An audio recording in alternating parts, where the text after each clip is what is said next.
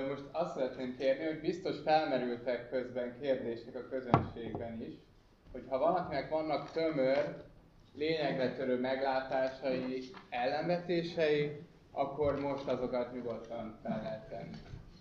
Én olvastam több cikket arról, hogy Nyugat-Európában vagy Észak-Amerika bizonyos városokban is rendkívül szabályozások vannak. Kezdve attól, hogy történelmi városokban adott esetben egy bankautomatát sem engednek meg. Kezdve attól, hogy egy kárművésszerű helyre nem lehet egy modern épületet felépíteni, ott, ahol egyébként kapitalizmus van. Tehát mitől van az, hogy jól tud működni, mitől van az, hogy ott ott igenis egy város tud egy ilyen szabályt hozni a közösséget és mit, mit tudunk ebből tanulni? Európa városai nagyon különbözők ebben a tekintetben. Van, ahol szigorúbb a szabályozás, van, ahol enyhébb. Tehát például Londonban vagy Angliában sokkal enyhébb, ott egy ilyen meggyőzéses módszer van, vannak kézikönyvek, amit most már nálunk is készítettek, úgynevezett település arculati kézikönyvek, amelyeknek a betartása illendő. Illendő a befektetőnek, a beruházónak, és egy tárgyalásos folyamatban eléri. Van, ahol szigorúbb a szabályozás, tehát van, -e, tehát van ahol Franciaországban vagy Párizsban például nagyon szigorú homlokzati szabályok vannak és rendszer. E, az a baj, hogy szerintem volt egy pont, ránk zuhant a kapitalizmus. Tehát olyan értelemben a városépítésnek a szabályozása egy, egy történeti hagyomány szerint lényegében egy központosított tervgazdaságra volt szabva. Nem volt fölkészülve a szabályozása arra, hogy a magántulajdon ilyen mértékben elterjed.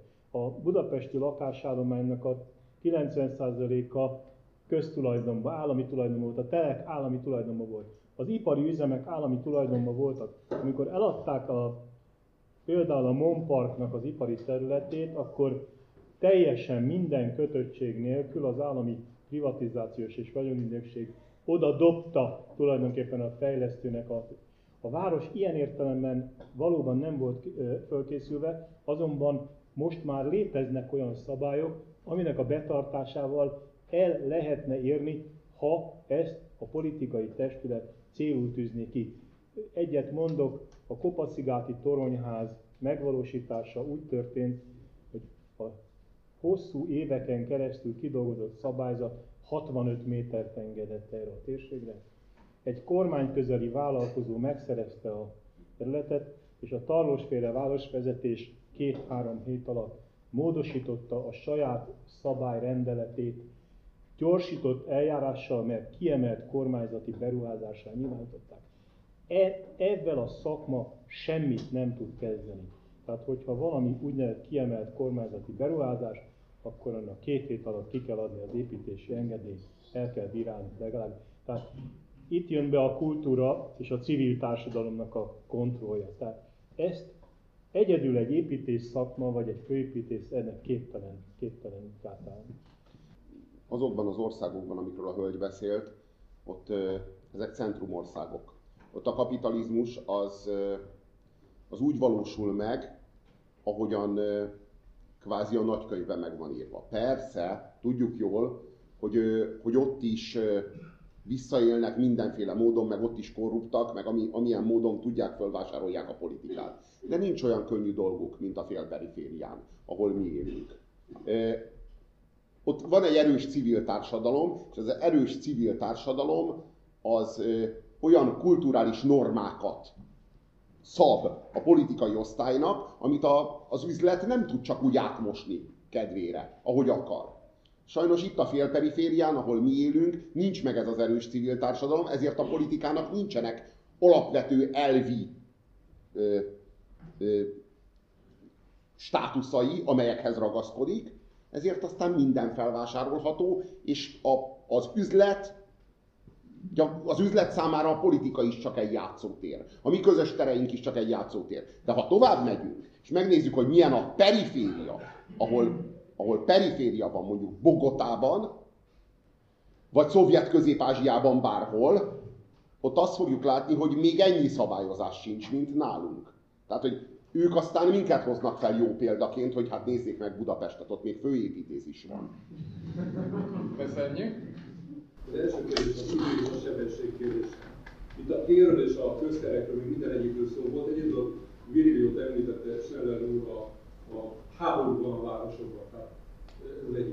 A másik kérdés az a részvételi demokráciával, vagy hogy a Puzsér a civilség visszaadására vonatkozik, és a harmadik pedig az emberi léptékű városrészek kialakítása. Megmondom miért. Egy. Az idő és a sebesség kérdését 1986-ban a műegyetemnek a Bercsényi kollégiájában egy építész vetette fel, és azt mondta, hogy az építészet egy dráma. Egy metarendszer, ami időben és térben zajlik. Azóta elfelejtették ezt a mondatot. Tehát nem csak térben, hanem időben is zajlik ez a dráma. Ez az első. A második, a vírilók már említették, tehát a sebesség és háború. A másik a részleti demokrácia. 1983 és 86 között szintén a műegyetemen ezer ember tervezett egy 10 lakosú vállalat. Úgy hívták, hogy közösségi vállalat. Mi nem tudjuk bevonni az embereket ugyanúgy a saját lakonaiknak a megtervezésében. A harmadik, a szintén az emberlépítő város, hogy 1977-ben nekem a műegyetemen közlekedésmérnökként tanították a településfejlesztési terveket. Abban már ki voltak jelölve ezek a decentrumok. Kérdés, hol vannak ezek a tervek, illetve mi a főépítészről valószínűleg ezek ismeretve, mikor fogunk visszatérni azokban az emberi léptékű decentrumokba, amikor nem csak a városfejlesztés folyik, hanem a közlekedés. Ami a részvételi demokráciát illeti. A, az igazság az, hogy a nagy tévedése a 90-es évek komplett értelmiségének az az volt, a rendszerváltás nagy, nagy tévedése és félreértése az volt, hogy itt lehet demokráciát csinálni úgy, hogy át kell venni a nyugati intézményeket, és akkor a nyugati intézmények azok majd megteremtik itt a demokráciát. Ez, ez, ez, ez rakománykultusz. Ez, ez, ez, ez, egy, ez egy régi történet, a, a csendes óceáni szigeteken amerikai támaszpont volt, ahol, ahol folyamatosan a támaszpontra érkezett ellátmány. És a benszülöttek azok azt képzelték, miután az amerikaiak kivonultak, hogy a repülőgépek, meg a, meg a, a támaszpontnak az épületei ö, okozzák az égből jövő tá- élelmet, táplálékot, és fölépítették gajakból, meg ágakból a repülőgépeket, meg a kifutópályát, és várták, hogy jöjjön az égből a, az, az ellátmány, ahogy mindig szokott, mert hát ezek, a, ezek az intézmények, ezek demokráciát okoznak. Tehát ez egy, ez egy ilyen nyomorult, félperifériás, ilyen nyomorult törzsi létezés, amelyben mi azt gondoljuk, hogy egy olyan öngyarmatosítás, már szellemi síkon, azt gondoljuk, hogy a nyugati intézmények átvétele az majd demokráciát fog okozni nekünk. Na most az igazság az, hogy nem elég az intézmény a demokráciához. Demokraták is kellenek hozzá. Na abból itt hiány van. Ezért nem sikerült a demokráciát megcsinálni, mert megvoltak az intézményeink, csak az pontosan kevés hozzá. Na most a helyzet az, hogy a képviseleti demokráciához kell mondjuk 30 demokrata legalább. A részvételi demokráciához kéne 300. Olyan, aki komolyan veszi. Az igazság, hogy nincs meg. Még kevésbé. Emberi léptékű decentrumot létrehozása 50 éve minden Budapest általános rendezési tervben benne van. Hogyha most megnézi a hivatalos városfejlesztési koncepciót, tele van alcentrumokkal, kerületi központokkal, hivatalosan ott vannak a jelek. A valóság sajnos nagyon sok esetben fölülírja, mert mondjuk bejön egy bevásárlóközpont és kiírja magára, hogy új Buda központja, abban a pillanatban ő válik a központtá. Tehát elvekben megvan, elvekben megvan a részvételi demokrácia is. Nem, bizonyára tudják, vagy nem tudják, minden önkormányzatnak évente legalább egy közmeghallgatást kell tartania. Sajnos Budapesten is ez úgy történt, nem akarom bántani a volt városvezetést. Karácsony előtti napora kitűzték a közmeghallgatást. Garantált volt, hogy csak az őrültek vagy a megszállottak mennek el. Tehát elvileg nagyon sok mindenünk megvan, tehát itt egyetértek abban, hogy az önmagában a, a szervezet vagy a rendszer nem biztosítja. Megvan a partnerségi egyeztetés, lakossági fórum, véleményezés, a meghirdetés intézménye, tehát lehetne élni vele, de, ne, de úgy van, hogy nem élnek, vagy nem élünk vele. Köszönjük hogy én szerintem Budapesten jelenleg egy, jelenlegi, bocsánat, egyik legégetőbb probléma az a hajléktalan kérdés, azzal együtt, hogy teljesen egyetértek a zöld politikának a bevezetésével, tehát általánosan nézve tényleg ez egy nagyon fontos kérdés, viszont Nekem tehát egész egyszerűen az lenne a kérdésem hozzá, Tobi, hogy van-e valami elképzelésed azzal kapcsolatban, hogy ezt a kérdést Budapesten hogyan lehet kezelni, javítani esetleg? Én, nekem, ez, nekem ez személyes ügyem, és nekem ezzel kapcsolatban van egy nagyon konkrét személyes álláspontom, elvi álláspontom. Én úgy gondolom, hogy, hogy ember nem lakhat az utcán. Ez elfogadhatatlan. Sajnos itt az előző évtizedek politikájában ez, ez semmilyen módon nem jelent meg. Ez az álláspont. Ír magva sem. Hát itt kétféle álláspont volt, az egyik az a Demszkinek a várospolitikája volt, ami arról szólt, hogy hát a hajléktalanság az tulajdonképpen egy ilyen nagyobb fokú szabadság, amihez joga van mindenkinek a híd alatt megfagyni, nem? és hogy ez, ez egy kicsit tiszteljük is őket ezért, mert ők ennyire szabadok, nem kötöttek a lakásukhoz, meg a... Tehát ez, ez, volt, ez volt a Demszki város egy hajléktalan politikája, kb. Ugye a sodródás kb. mint minden egyéb téren. A, a Tarlós István az egy kicsit bestiálisabb fokozatra kapcsolt, bár én nem vagyok meggyőződve, hogy ez a Tarlós személyiségéből, lehet, hogy sokkal inkább Habony Árpád ötlettárából származik. Legyártották a hajléktalanokból azt a gyűlölt csoportot, ami tulajdonképpen magyarból már nem lehetett legyártani, legfeljebb migránsból, de hát vannak itt nekünk saját gyártású migránsaink, ők a hajléktalanok, akik kihullottak a, a szociális hálóból, ők azok, akikkel még lehet úszítani, visszaélnek a türelmünkkel. Tehát a, a, a probléma az az, hogy, hogy ők, ők nem, nem a mi városlakók közérzetét, vagy tiszta környezethez való jogát sértik, hanem ők a mi polgártársaink, olyan magyarok, olyan adófizetők, akik kihullottak a szociális hálóból. Most itt méretik meg, hogy mi társadalom vagyunk-e, vagy tömeg, fogyasztók tömege. De a fogyasztók tömege vagyunk, akkor az A lehetőség az az, hogy átlépjük őt a, a, az aluljáróban, és azt mondjuk, hogy hm, irítésre méltóan szabad, vagy esetleg átlépjük őt, és azt mondjuk, hogy hát ez undorító, tényleg kéne már csinálni valamit ezzel a szeméttel, mert itt az emberi szemét ellett a, a, az utcákat és a tereket, és ez sajnos nem pusztán, ez sajnos nem pusztán ö, ö, szimbolikusan vagy frázisgyanánt mondom, hogy emberi szemét. Ők a, polit, ők a kapitalizmus társadalmi hulladéka. Ez borzalmas, ez borzalmas kijelentés, de hogy valójában arról van szó, hogy a kapitalizmusnak mi? Kapitalizmus minden téren kitermeli a maga hulladékát, és a társadalomban is. Na most mi, ha társadalom vagyunk, és itt méretik meg, hogyan bánunk a legnyomorultjabbjainkkal. Hogyan bánunk azokkal, akik a legperifériára szorultabbak, a legkevésbé képesek az érdekérvényesítésre, azt gondolom, hogy az ő lakhatásuknak a megteremtése az nem pusztán egy törekvés kéne, hogy legyen, hanem ezt törvénybe kéne foglalni. A lakhatáshoz való jogot. A lakhatás legyen alapvető emberi jog, és ez nem börtönviszonyokat jelent egy, egy hajléktalan szállón, hanem legalább egy zárható szobát jelent. Na most erre vonatkozóan Budapestnek nincsenek ö, ö, olyan forrásai, amiből ezt a problémát meg lehetne oldani.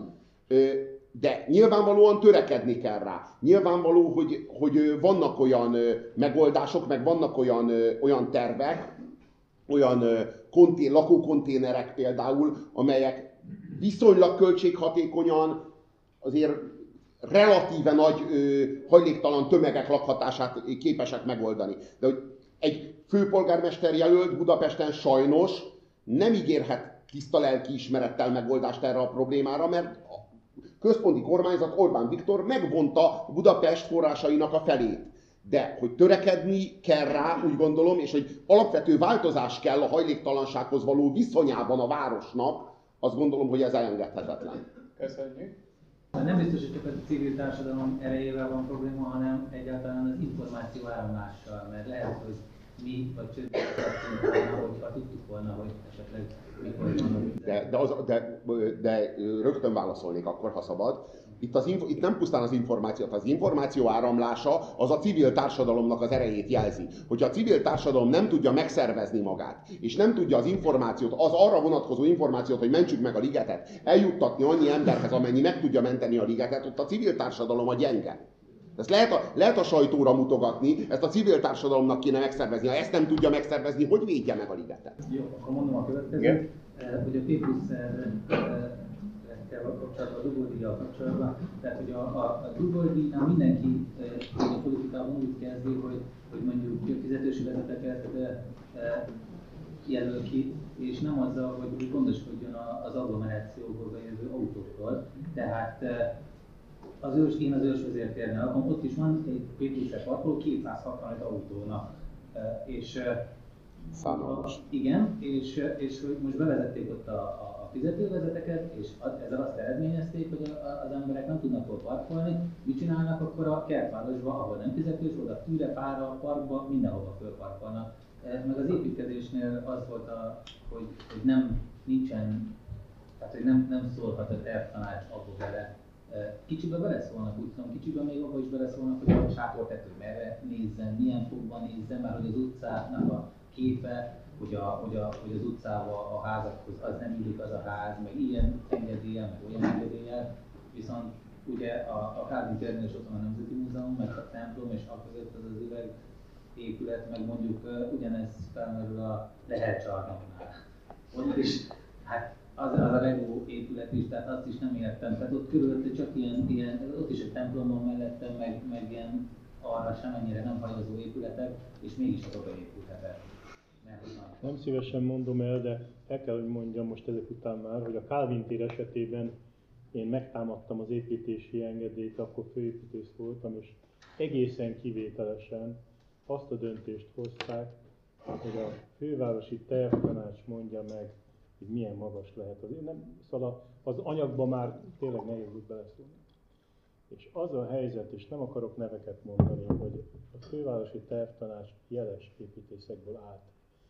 És jó magam egy másik neves építéssel kisebbségben maradtunk, mert a többiek támogatták azt az épületet, amit a tervtanács tagjai támogatták a Kávin téri épületet. Na most a P plusz kapcsolatban azt kell mondjam, hogy tragikus a helyzet. A budapesti általános rendési tervben, vagy hát szerkezeti tervben távolatban van annyi P plusz kijelölve, mint amennyi Bécsben már megvan. Tehát a, és a dolog azért van őrmezőn 200 Egyébként azt hozzá kell tegyem, hogy az őrmezei lakosság élénke. Ja, őrse? Jaj, bocsánat, igaza van. Elnézést, félreértettem, az őrmezőre gondoltam, meg a, ott épültek most egy P plusz parkolók, de egyrészt a lakosság is tiltakozott, másrészt a főváros elszabotálta azt a parkoló mennyiséget, amit meg kellett volna építeni, meg lehetett volna építeni, és a legnagyobb probléma az, hogy a P plusz elveknek a helye a legattraktívabb a tőke számára. Tehát azoknak a végállomásoknak a közelében, vagy megállóknak a közelében van, ahol a legértékesebb a telep. És a P plusz az lenne a lényeg, hogy valaki ingyen letegye a kocsiját, és tovább menjen. Tehát több százat, akár ezret kéne létesíteni, viszont ez ellentétbe áll minden telek tulajdonosnak az érdekével, még az önkormányzat. És ez egy katasztrófa, ezt elismerem, de ez, ez megint nem egy főépítési kérdés, hanem egy tulajdonosi kérdés. De először akkor a dugódíjat fogják bevezetni. A dugódíj az én szerintem sajnos ugye a Tarlósféle városvezetés is azt mondja, hogy majd bevezeti a dugódíjat, ha lesz elég P plusz ezt nem lehet. Ezt nem lehet csinálni. Tehát a dugódíj az nem egy büntetés, hanem az egy, ha van egy ki egy bizonyos kordont átlép, tehát be, belép egy kordonon belül, az bizonyos összeget fizet. Ez nem egy büntetés, ez egy lehetőség, hogy én beléphetek egy területre egy bizonyos összegért. Most ezt van, aki büntetésként fogja föl, ezt így kommunikálja, de szerintem azt nem lehet megvárni, amíg majd bőven elég P lesz, és minden, de azt is kell fejleszteni, de a dugódiat szerintem mindenképpen be kell vezetni. Köszönjük. Um, az én kérdésem az szintén a lakhatási válsággal kapcsolatos. Uh, egy olyan, ami a legszegényebbektől a középosztály mindenkit érint.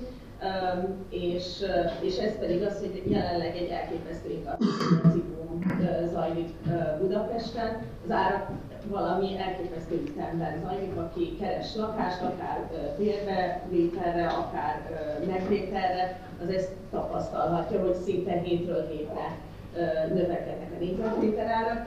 Ennek az egyik oka az az Airbnb, ami egy szabályozatlan, teljesen, illetve most már egy nagyon kicsi szabályozás történt ezen a területen, de még mondjuk az Uber-t, a taxilobbi nyomására, illetve a taxi kvartál nyomására teljesen ellehetetlenítették, addig az Airbnb esetében ez nem történt meg. Na most az Airbnb az egy olyan üzleti modell, ahol tehát a, ott az, az ingatlan, új ingatlanok építése nem tud lépést tartani azzal az ütemmel, ahogyan az Airbnb-nek a száma növekszik. És az, hogy, hogy ez, ez még nagyobb probléma lesz, ez, ez, ez várható, ugyanis egyre több turista érkezik Budapestre. Hogy ezzel kapcsolatban mit gondolnak, és hogy esetleg van-e bármilyen megold, életképes megoldási javaslatok erre. Úgy tűnik, hogy a, a taxis lobby az erősebb érdekérvényesítő képességgel bír Magyarországon, mint a hotel lobby. Úgy tűnik, hogy a tax... ez persze a kormányunkról is elmond valamit, hogy hát igen, hogy a taxis maffia az ilyen, ilyen jól viszi át az akaratát. Az az igazság, hogy ezek a startupok, ezek, ezek korlátozásra szorulnak. Feltétlenül. Hát amit ezek a startupok, persze ők úgy állnak hozzá, hogy ők elhozzák nekünk a csodálatos 20, 21. századot, a jövőt, a, a, a szabadságot, meg a, meg a lehetőségek tárházát, ehhez képest én azt látom, hogy kb. a manchesteri kapitalizmust hozzák vissza. Nem adóznak, a, a, az Uber sofőröknek nincsen társadalombiztosításuk. Ha megbetegszik, sikerült félrerakni a taxizásból pénzt? Hát akkor lesz gyógykezelés, ha nem, akkor nem. Hát ez, ezt a világot mi nem akarjuk vissza. És akkor persze minden externáliát ráhárítanak a, a környezetre, meg az ott élőkre. A lényeg, hogy, a, hogy a, az Airbnb az jól pörögjön, a, a cégnek, meg, a, meg a, a bérbeadóknak legyen jó pénzük belőle, és hogy ez mit okoz majd az ingatlan piacon Budapesten, azt majd oldja meg Budapest. Meg majd a kapitalizmus megoldja. Ez a, nekik ez a hozzáállásuk. Ők valójában ebben a szabad versenyben hisznek, és ez annál is érdekesebb, mint hogy politikailag, meg hát nagyon is kultúrbalosok. Tehát ez, ez valami közben meg gazdaságilag, meg szélső liberálisok. Tehát itt, itt, olyan, itt, itt olyan ideológiák, olyan 20. századi ideológiáknak a, a, a fragmentumai vegyülnek egymással, amiknek le kéne minden józanész szerint dobniuk egymást, de ez mégsem történik meg. Hát röviden azt gondolom, hogy igenis fel kell lépni ezekkel a startupokkal szemben, és nem, nem lehet a világ az ő játszóterük, csak úgy. Hogy így ö, visszahozzák nekünk azt a manchesteri kapitalizmust, amikor még az államnak gyakorlatilag semmilyen jogosultsága nem volt, és nem szólhatott bele abba, hogy a tőkés csoportok hogyan formálják a világunkat.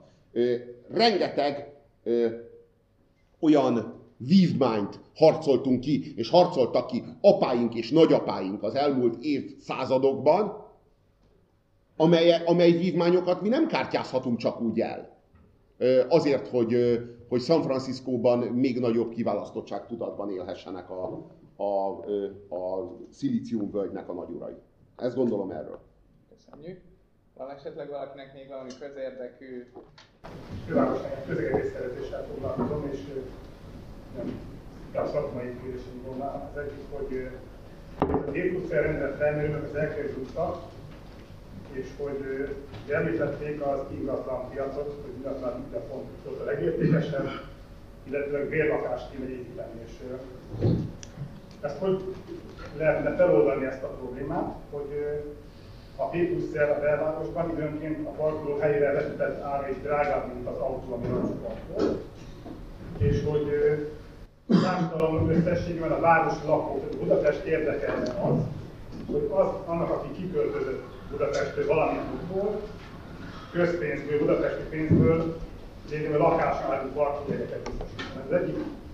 Én azt gondolom, hogy igazából nem is lehet eleget adni, mert örmezőnél maradva a metró kapacitása mint 15 ezer fő per óra, ennyi autót elhelyezni az egész metróvonal mellett sem. Hogy ennek milyen feloldását gondolják, de ezt a szakmában nagyon sokszor beszélgetünk erről, és igazából nem tudjuk. A másik meg, hogy Ez a sétáló program, ez egy kétszintű önkormányzati rendszerben, ahol ugye van még 23 város mindenképpen egymástól, egymásról sem tudomást véve, milyen, milyen taktika mellett lehet ezzel apró pénzre váltani megoldásokat. Én azt gondolom, hogy pontosan azért fontos a koordináció, a teljes körű koordináció a választásra vonatkozóan, és én, én azért tartom ezt egy nagyon szigorú feltételnek, akár arra vonatkozóan, hogy részt vegyek az előválasztáson, hogy teljes körű koordináció legyen egész Budapesten, hogy ki lehessen söpörni a nemzeti együttműködés rendszerét Budapestről, mert ha engem megválasztanak, és azt mondják, hogy valósítsam meg a Sétáló Budapest programját, ami egy átfogó program, és májusra készül el, de ahhoz nekem nincsen a közgyűlésben meg a többségem, mert a, a városok külön, a, a, a kerületek vezetése külön-külön-külön, mi egytől egyig Orbán Viktorhoz hű, meg Orbán Viktor hűbérjében áll, nem fogom tudni megvalósítani, hiába választanak meg, hiába szavaznak rám, tehát ezért én elengedhetetlennek tartom ahhoz, hogy ez megvalósuljon. Nem elég, hogy a programot, meg a programhoz tartozó jelöltet megválasszák, ahhoz kerületről kerületre igenis ennek a programnak és ennek a ennek a, a, az elképzelésnek a városról, ennek nyernie kell. És akkor meg lesz a, a bázis, és akkor meg lesz a támogatás, és akkor meg lesz a lehetőség arra, hogy, hogy ezt egy főpolgármester megvalósítsa. Tehát, hogy itt nem pusztán arról van szó, hogy a nemzeti együttműködés rendszerét ki kell söpörni Budapestről, azért, mert, mert, mert mi vagyunk az ellenzék, hanem egyszerűen arról van szó, hogy az ő ellenükben nem is lehet a közgyűlési többség nélkül nem is lehet megvalósítani ezt a tervet. Ha meg akarjuk valósítani, annak ez az útja. A, ami az Airbnb-t illeti, én azt gondolom, hogy minél több, a feladat az az, hogy minél több Airbnb szállást vezessünk vissza a törvényes ingatlanbérleti piacra. Pépuszet kérdezett. Én, én annyit, bocsáss meg, csak annyit mondanék, hogy ez így nem egy jó számítás, hogy 15 ezer utas per óra megy a metrón, ezt nem lehet elhelyezni. Csak azért én, én, ez a kapacitás, de először is a Kelenföldön megérkeznek a vonatok, a távolsági buszok és a helyi járatok, tehát az, hogy honnan megy, én tudom, hogy az nem elég. Tehát nem elég itt több, talán több ezer parkolót kéne a kelenföldi pályaudvarnál csinálni, de szerintem a Bécsi példát annyiban kéne követni, hogy nem elég egy-egy típuszert kirajolni, hanem egy kötött pályás tömegközlekedési vonal összes megállójában amennyit el lehet helyezni, el kell helyezni, ezt pedig egy közösségi akarat nélkül nem megy, hiszen azt nem lehet mondani, hogy egy parkolóhely ára a belvárosban drágább, mint egy lakás négyzetméter, vagy, vagy akármi, ebben akkor soha nem lehet. Tehát a p rendszer kiépítése az egy környezetvédelmi program része az nem egy gazdaságfejlesztés, tehát azt nem lehet úgymond direkt módon gazdaságossá tenni, hogy megtérüljön. Soha nem fog megtérülni a P rendszer, mégis be kell vezetni, csak a externáliák csökkentésébe térül meg. Ez az én véleményem erről a, a, a P rendszerről. Most nem tudom, hogy volt-e más is, de ö, biztos volt még más. Akkor még egy utolsó kérdés nem is annyira kérdés, hanem hozzászólás ez a két okos szép értelmes előadáshoz, amik egy kicsit pessimisták voltak, legalábbis a jelenlegi helyzet problémáit vázolták főleg, de valószínűleg az információ, a tudás, ami az értelmiségénél megvan, az azért egy hasznos. Hát megtörtént az, hogy nem dohányzunk. Szembenéztünk azzal, hogy szörnyű dolgok várnak ránk, ha veszítjük a dohányot. Lehet, hogy egy kicsit erősebben kéne fogalmazni, és arra is felhívni a figyelmet, hogy a kipufogógáz, a kocsikban, az legalább olyan gyilkos szörnyű dolog, mint a cigaretta. Csak a probléma az, hogy az olajlobbi sokkal erősebb és sokkal befolyásosabb, mint a dohánylobbi. Ez a súlyos probléma. Bár csak úgy lenne. Sokkal nehezebb a dolgunk, de annál nagyobb a feladat, és végezni kell. Köszönjük szépen, hogy eljöttek, köszönjük szépen az előadóinknak is, hogy rendelkezésünkre álltak.